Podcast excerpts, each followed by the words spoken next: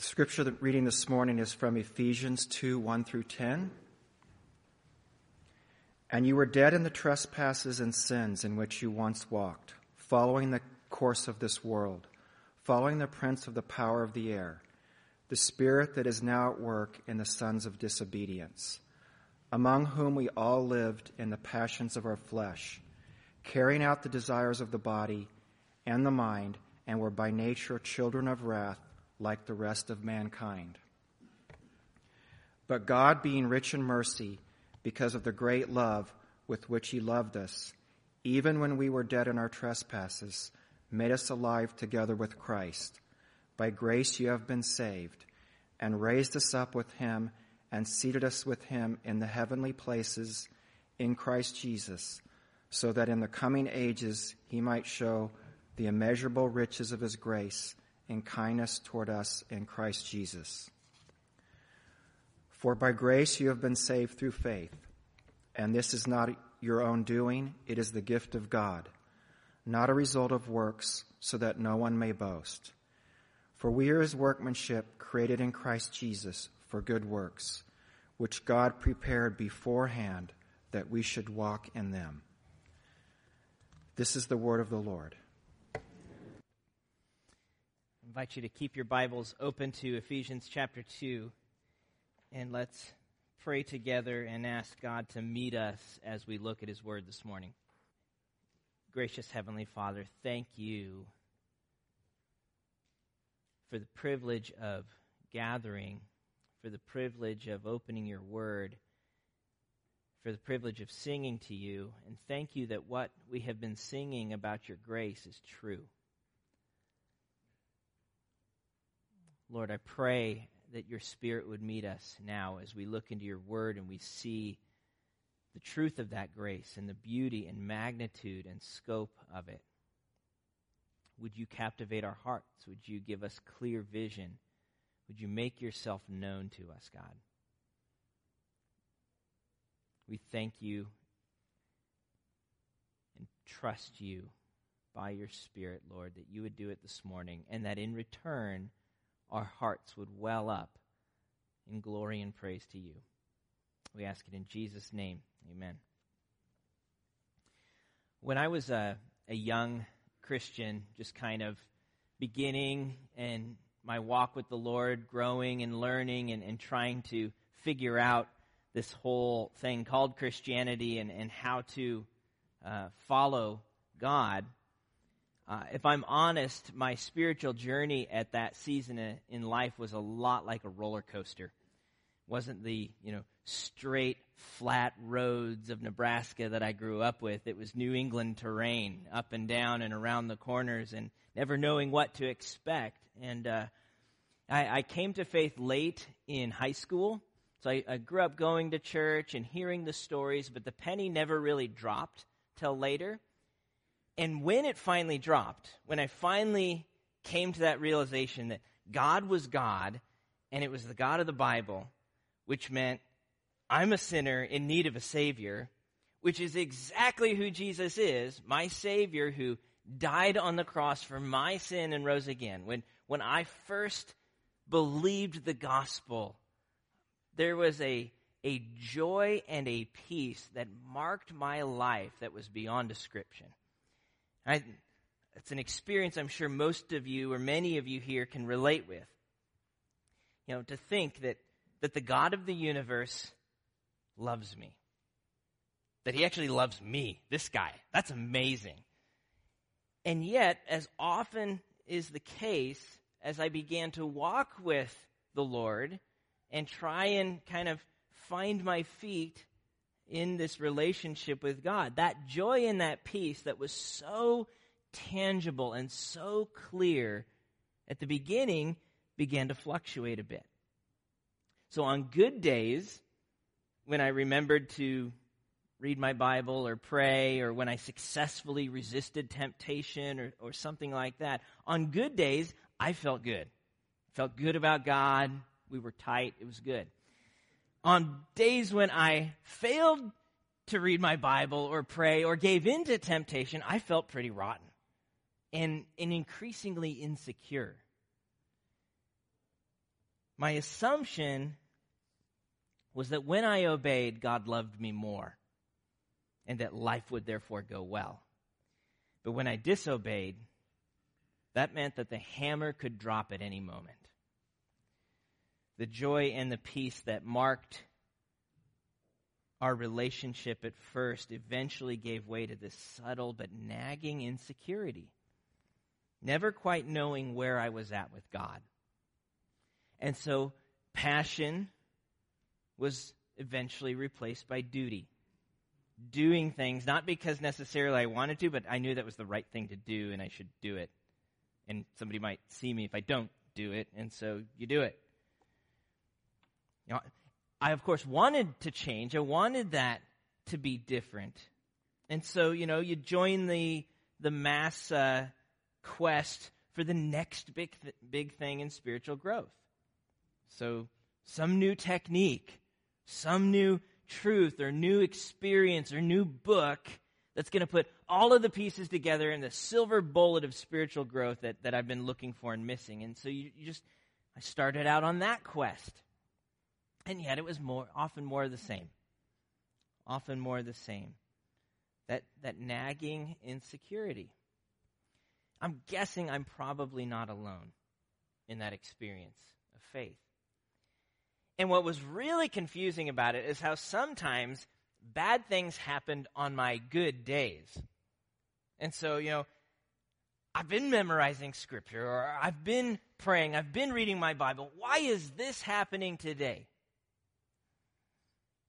I distinctly remember um, when I was in college walking to campus one day, thinking about these things and and standing at an intersection waiting to, to, to, cross the street and being slammed with the realization that I had no clue how to walk with God.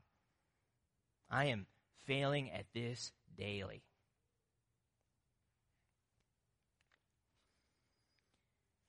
I understood that I was saved by grace. I got that part. That my relationship with Christ began not because of something I had done to make it up to Him, but because Jesus died for my sin on the cross, and He was my hope. I got that part. But I thought that everything else was up to me from here on. I didn't understand that grace not only saves us, but it also sustains us and grows us in our walk. Tis grace hath brought me safe thus far, and grace will lead me home. It's grace from beginning to end. And I want to talk about that this morning the gospel of grace. We've just began looking uh, we've just begun a new series looking at how the gospel, the good news of Jesus, applies to every aspect of life. That, that the good news of Jesus is universally relevant, it changes everything. It affects our home life, our church life, our work life, and so on. That's what the little pictures on the uh, on the front of your worship folder on the banners. That's what those are, are meant to represent these different aspects of life. And so the one in the corner, uh, you know, about one o'clock there, that's a mirror. It's a, it's a picture of the gospel in me. What difference does the gospel make in my personal life? And the gospel in the church, kind of going clockwise, the gospel at home, at school, at work, uh, in, the, in the public square, that's a picture of a city there. And to the ends of the earth, that's a, that's a globe in that upper left hand corner. The gospel truly does change everything. And we're going to begin looking specifically into the mirror next week. The gospel in me. What difference does the good news of God make in our personal lives? So we'll talk about our identity and value as we are united with Christ. We'll talk about our satisfaction and security in Christ. We're going to talk about the gospel and depression. That's a, a topic that is kind of unfortunately stigmatized in the church, and we just don't talk about it a lot. We need to talk about it. We need to talk about what difference does the good news of Jesus make when I'm in the pit and there's no light coming down from above. We need to go there. And we're going to talk about how the gospel changes us to look and live more like our Savior, personal holiness and obedience. That it's not just up to me, but the good news of God is changing me. And of course, we'll talk about how the gospel gives us hope. So that's where we're going in the next several weeks. But before we look into the mirror and apply the gospel personally in my heart, we need to finish laying a foundation of what exactly it is we're trying to apply. And that's what we've been doing the last few weeks, talking about first, what is the gospel? What do we mean when we use that word? The good news of what God has done to establish his kingdom and deal with our sin through the life, death, and resurrection of Jesus Christ in the power of the Spirit. So we talked about that a couple weeks ago. And then last week, we talked about one of the major dangers that we face in applying the gospel to our lives, and that's the temptation to make it more about us than about God. And we looked at specifically at Ephesians 1 and how the good news of our salvation is thoroughly God centered. He's the hero of the story. He's the main character. It benefits us in every way, but it's all about Him. We need to get that clear and straight. But there's one more stone that we need to lay in the foundation this morning. We need to make sure that we understand the gospel of grace. That the good news of Jesus is a message of grace from beginning to end. When we talk about applying the gospel, we're talking about applying the grace of God in Jesus Christ to our lives. If we miss that, we'll miss everything else from here on. We've got to be clear that it's grace that makes the good news good. It's grace. And God's grace is sufficient for every facet of the Christian life. And so, to help us see that this morning, we're going to look again at the book of Ephesians, Paul's letter to the church in Ephesus, in chapter 2, verses 1 through 10. But what are we talking about when we use the word grace?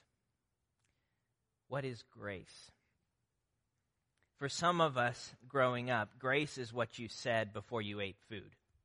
You know, we're going to say grace. It's the blessing, the, the meal. For others, we think of, you know, maybe poise or charm or elegance, you know, a very graceful person. But when the Bible says, by grace you have been saved, it's talking about something different than the prayer before the meal or, you know, the elegance of, of someone. Something that we often define as unmerited favor, unearned favor. So being given something that you don't deserve. And that is a, that's a good starting definition, I think. But it's also only part of the biblical picture of grace. Uh, because as I mentioned a couple weeks ago, when we were talking about what the gospel is and how grace is part of that, it's not just that we don't deserve God's salvation, it's that we actually deserve the opposite of it. We deserve his judgment for our sin. And we need to keep that full orb picture in place. There's a wonderful um, children's book that we sometimes read to our kids called Just the Way You Are. And it tells the story of five orphan children who receive word that they're going to be adopted by the king. And as the word comes to them and they, they hear this announcement, all of the townspeople begin telling them, well, you need to impress the king if you really want to live in his castle because he's a king. He's just not going to let anybody live there. So you need to, you need to really work hard to impress the king if you want to be adopted. And so the children start, you know, working hard and each one kind of tries to find something that they're good at in order to impress the king. One does music and another does art and so on. But the youngest child can't find anything that she's really good at. And so she's nervous. When the king finally comes, the older children are too busy practicing for the king to recognize him when he comes to get them. The youngest child recognizes him, but is ashamed because she's got nothing to offer him. But of course, the point of it all is that none of them needed to perform for the king to be accepted. They were already accepted. He already loved them and wanted to adopt them. He loved them in their poverty and their loneliness just as they were. It's a really beautiful picture of God's grace. When God comes to adopt us, He isn't, he isn't looking for us to give Him something to, you know, pay our rent in His family or whatever. He isn't looking for us to impress Him. Grace comes to us just as we are. And yet, I've always kind of wished that the story would be a little bit different. I always thought it would be a little bit more powerful and precise if the children in the book weren't just lonely and helpless, but were actually plotting a coup to take over the kingdom and knock the king off of his throne and take it for themselves. I mean, not only would that make it a little bit more action and such, but I think it's a little bit closer to the biblical picture of grace.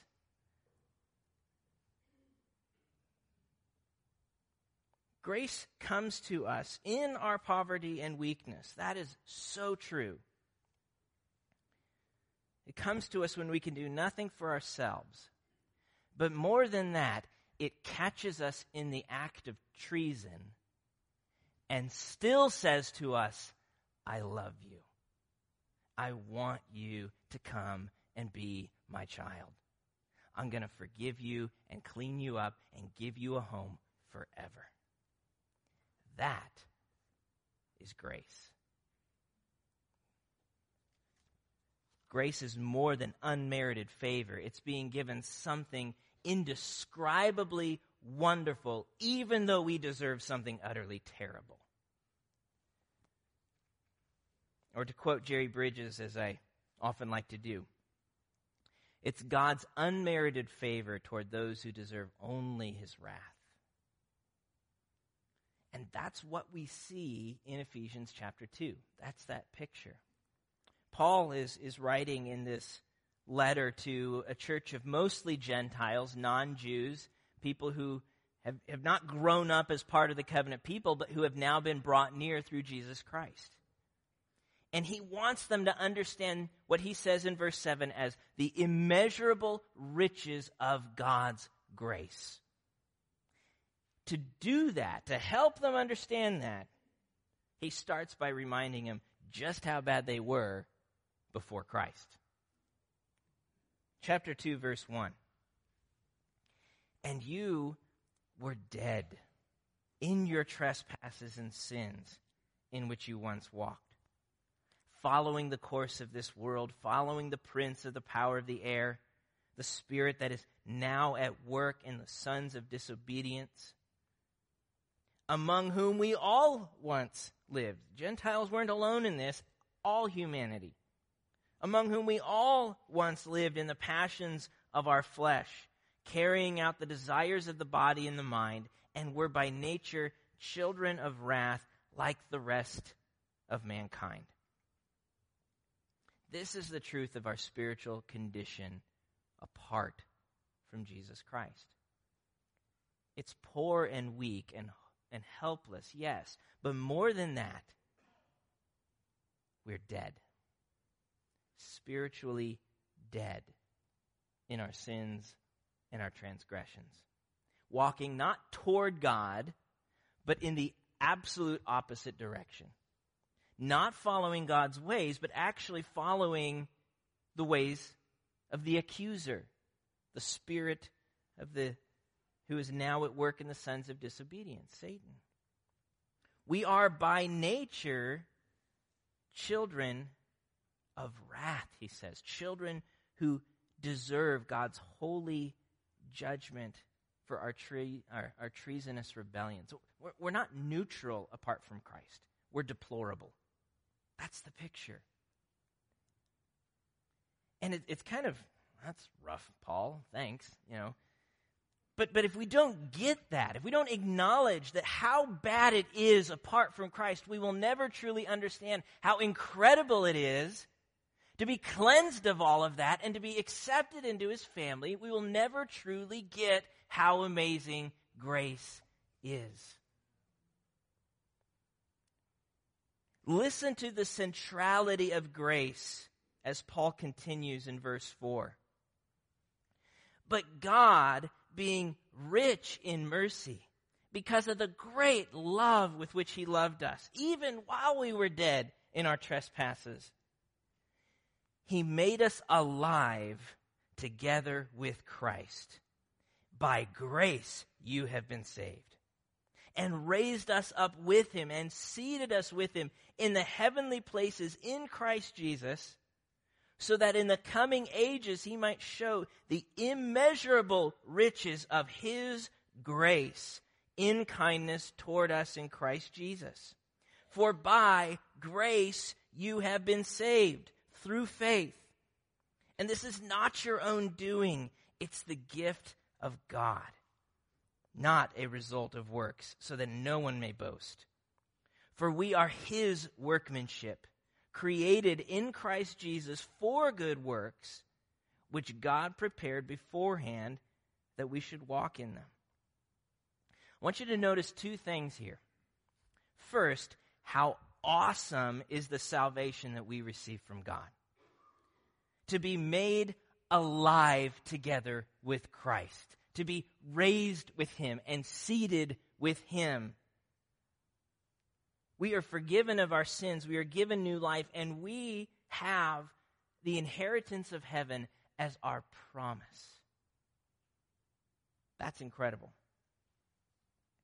But second, notice how we contributed nothing to the process except for our sin.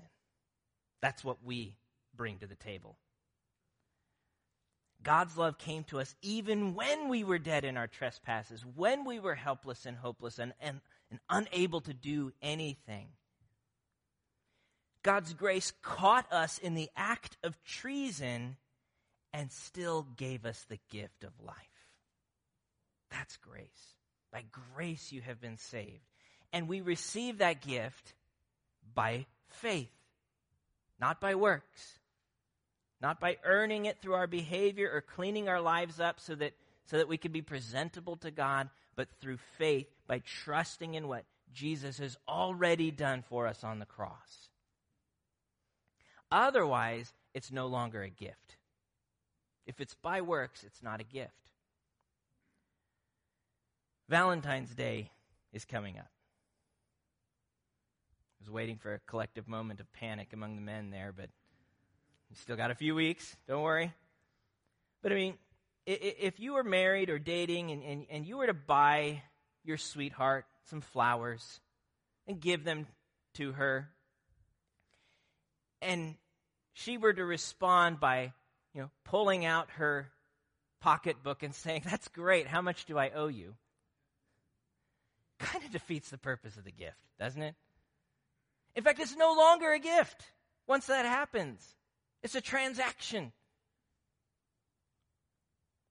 If being rescued from our sin and beginning a relationship with Christ were something that we did on the basis of our works for God, of, of our performance for Him, cleaning up our behavior, doing more good things than bad, or whatever way you want to paint that, recycling or, or, or picking up trash along whatever we want to whatever category we want to fit that into if that's the basis for our salvation, it's no longer grace. It's no longer a gift. But God's grace doesn't ask us to put on a show or to impress Him in order to be accepted and adopted or to make it up. And if He did ask us for that, we'd be out of luck because we can't. His grace comes to us just as we are in all our sin and weakness and spiritual death and says to us, I love you. I want you to be my child. And my son has done everything necessary to make that happen. Trust him and live. We begin our relationship with Christ by grace. But if we keep reading in Ephesians, we see that that is not all that grace does. Grace comes to us as we are, but it does not leave us as it finds us. God's grace changes us, it strengthens us to grow in our relationship and to look more and more like Jesus, our Savior. Put another way, we, we may not be saved by works, we're not, but we are saved for them. We are saved for obedience to God. And we see that in verse 10. For we are his workmanship created in Christ Jesus for good works, which God prepared beforehand that we should walk in them. So the purpose of our salvation is not just to save us from hell, but to redeem us and restore us to joyful service, service as part of God's kingdom, as one of his children. The Christian life is not just about beginning with Christ, it's also about walking with Christ. And here's the point I want us to get this morning that too is also by grace. It's also by grace. Not only do we begin by grace, we also grow by grace. Again, we see this all over Ephesians. We, are saved by grace in chapter 2, but notice how Paul describes his own ministry in chapter 3, how he is equipped for his ministry by grace, verses 7 and 8 of this gospel I was made a minister according to the gift of God's grace, which was given me by the working of his power. To me, though I'm the very least of all the saints, this grace was given to preach to the Gentiles the unsearchable riches of Christ. So it's not as though Paul began with grace and then it was just kind of up to him to figure out how to become an apostle and do this ministry and, and, and and make this impact for Jesus.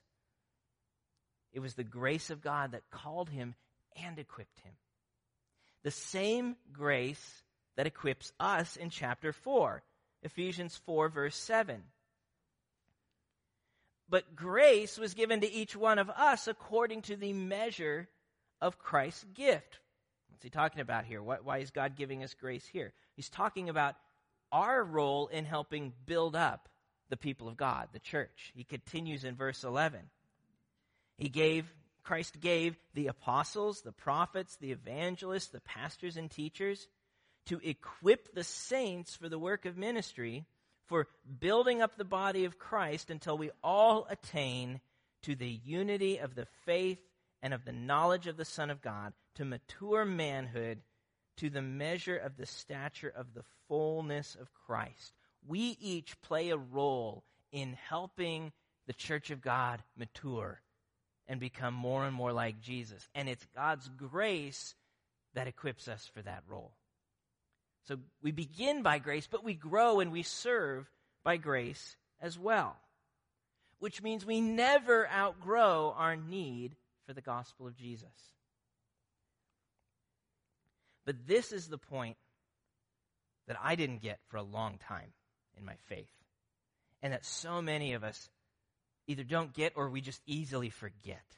And we just fall back into this saved by grace, it's all up to me from now on. And, and I want us to see what happens then. I mean, when we forget that it's all of grace, it's then that we find ourselves suddenly in line for the roller coaster that's when we find our joy, the joy of our salvation, slipping away and replaced by insecurity and anxiety in my relationship with God, and, and frankly, then all of life. That's when we find ourselves relying on our own strength, our own creativity, our own resolve, the new resource, the new fad in spiritual growth, in order to get things done for God and make Jesus happy which invariably leads to a cycle of pride, frustration, and despair. How many of us, I'm not going to ask for a show of hands, but it would be interesting to think about if I had to describe my daily relationship with Christ, what words, maybe put it this way, would I think of joy or quiet desperation? Which of those two describes my daily relationship with Christ? We know the right answer is supposed to be joy. But which one really is it? And why? I think this one is so common, and I think it's because we're missing the centrality of grace. And I want to I want to illustrate that for us. What happens when we depend on the gospel of grace for beginning with Christ, but then try and live the Christian life on our own. And some of you will have seen this illustration uh, before. It's something I learned from Jerry Bridges years ago, and I've seen others use it. Uh, but if you think, I don't know how clear it's going to show up, go ahead and, and do the first one. So there's a timeline for you, all right? Very simple. You think of, of that line as a timeline of your life. And before Christ, that life is marked by what Paul describes as spiritual blindness and, and hard heartedness and ignorance and hopelessness and sin. Again, it sounds harsh. And, and of course, we all know, you know, non Christians who are very good people, but, but if, if God's the standard for what that means, then yeah, we're, we're in pretty bad shape. And so that's our, our experience. And then we come to a point in our life where, upon hearing the gospel, maybe for the first time, maybe for the hundredth, that our eyes are open to finally see God for who He really is. In all of His holiness and His power, we become aware that God really is God, and He's big, and He's beautiful, and He's holy, and perfect, and magnificent, which at the same time makes us aware of how sinful we are before Him. And so there's this gap between God and His holiness and me and my sin, and there's nothing I can do on my own to close that gap. But that's why God sent His Son Jesus. By grace, you have been saved. It's in His grace, it, on the basis of what Christ has done in His perfect life and His, and His death on the cross as an offering for our sin that that we are cleansed of it and we begin a relationship with God. The gospel bridges the gap. And we turn from sin, we trust in Him, we begin our relationship by grace. And then life moves on.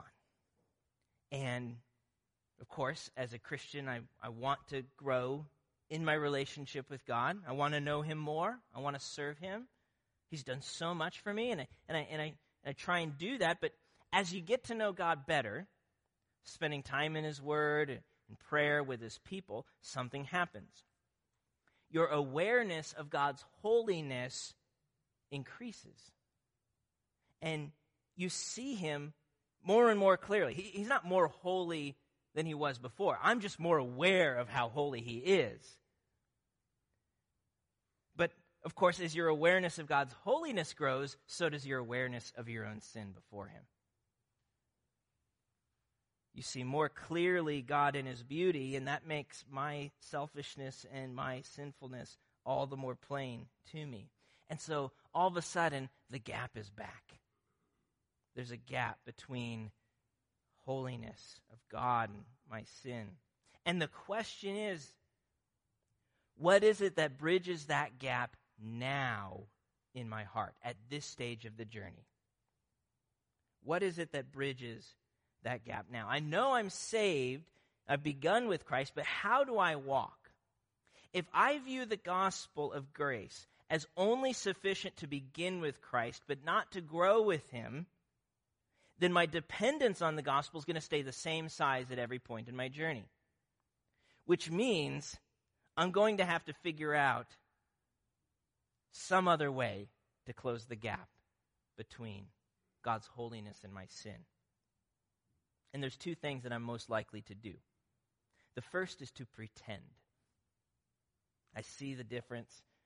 Grace got me in, but it's not closing it now. And so, so I need to pretend that I'm not really that bad. That's what we do.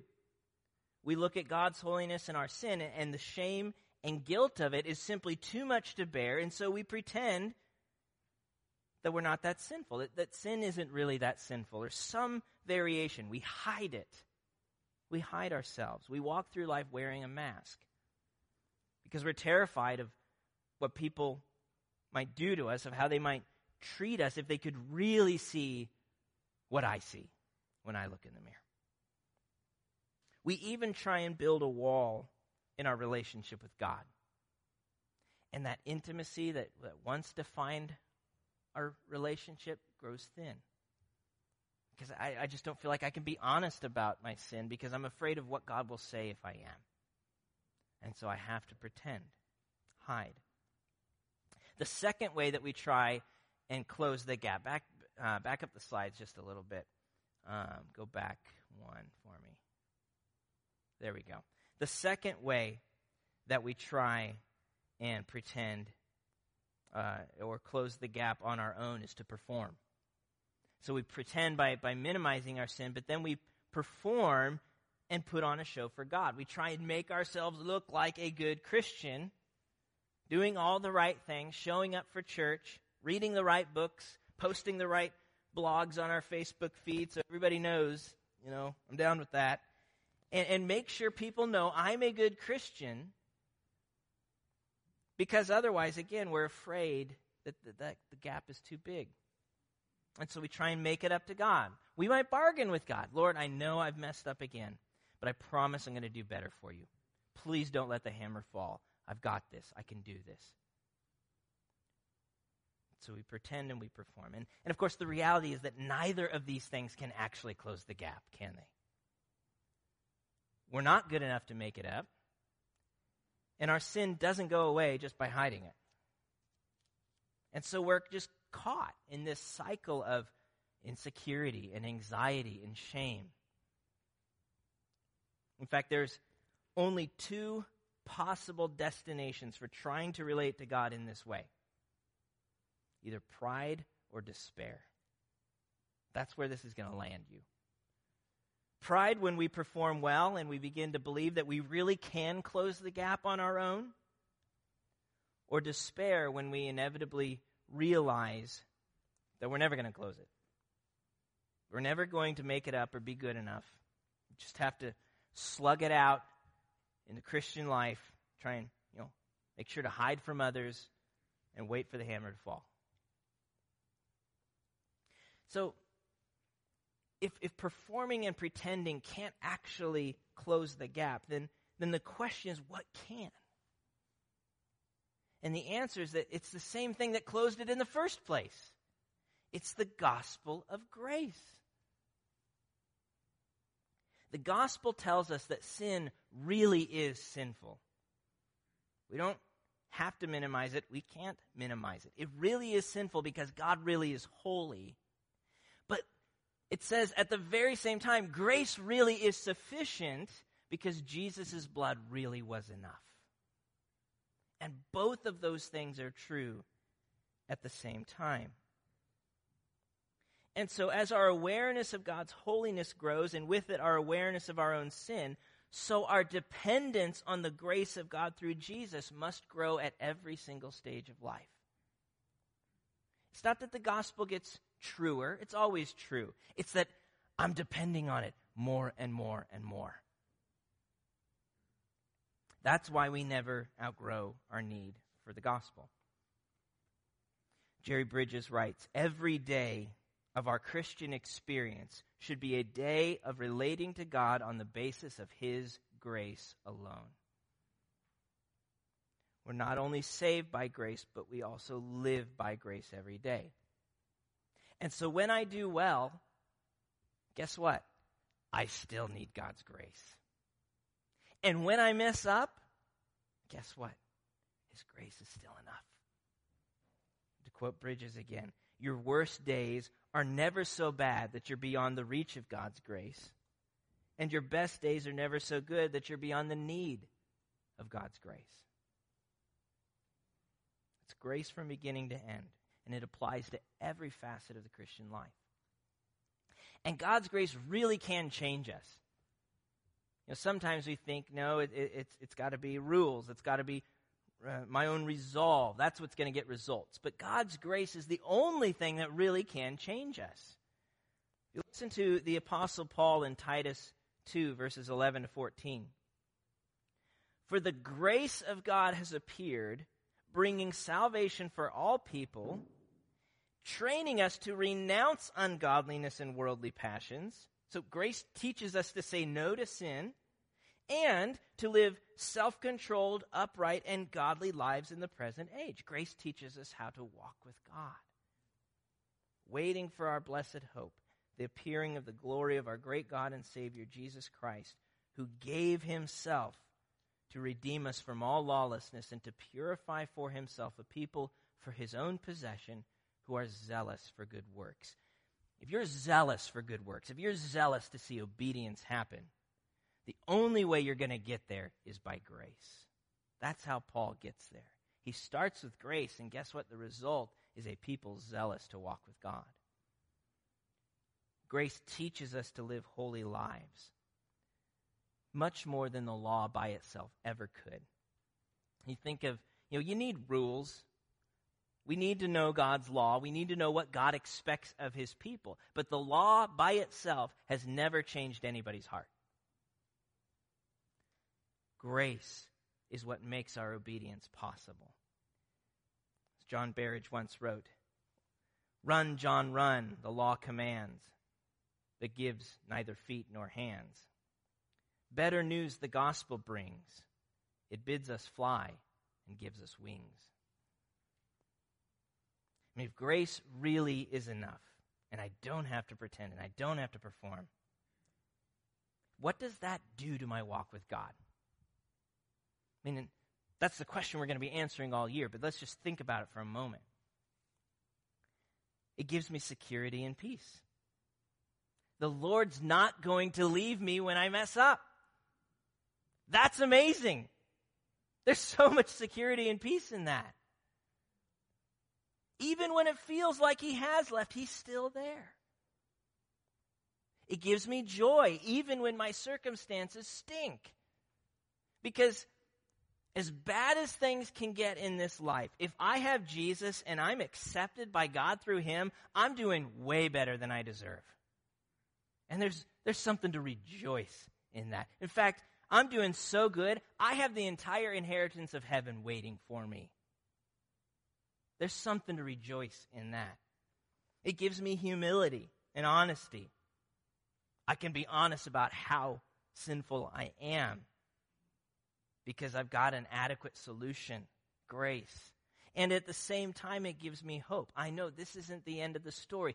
Grace has brought me safe this far, but grace is going to lead me home. God's grace will not fail. It frees me from guilt, reminding me once again that Christ died once for all. It's not just that, okay, I trusted Jesus and okay, from this point in my past, that's all good, and now, whoo, I better keep it up because I don't want him to have to go back to the cross again or something. God, Jesus gave his life once for all time, all people, all sin. Hebrews 10:14 tells us, "For by a single offering he has perfected for all time those who are being sanctified, those who are being made holy and changed into the likeness of Christ." Grace gives me perspective and wisdom as I try and navigate life or try and help others grow in their walk. It's, it's a power, it's also a pattern. Jared Wilson summarizes The message of every other religious system, without exception, is predicated on some variation of three words get to work. The utter uniqueness of the Christian message, the heart of the gospel, is found in the three words of Christ from the cross It is finished. We can no more wring life change out of religion, doing things for God, than we can make orange juice from an apple. But if we cling to the cross, remaining aware of our own powerlessness and desperately trusting in it is finished, the sufficiency of grace, we will find power and peace to worshipfully work in freedom and with joy. That's the difference the gospel of Jesus makes, not just for how I begin with Christ, but how I walk with him every day. And my prayer for us this year is that we would see and experience how grace really does change everything. Gracious Father, what a needy lot we are. And what a beloved family you have made us. Thank you for your grace. Lord, I pray that whatever questions, whatever fears, whatever insecurities or anxieties or frustrations we have brought with us, that your message of grace would speak peace and joy into every heart. Lord, would you help us realize and remember that it's not just grace that saves us, it's grace that strengthens us and changes us, and that it's not up to me But Your grace is sufficient. Give us the strength to respond to your grace. Lord, you call us to obey. We want to. But let us do it based on what you've done for us, not what we think we can do for you. And let us taste again the joy and the peace and the security and the freedom that comes from walking by grace. We ask it in Jesus' name. Amen.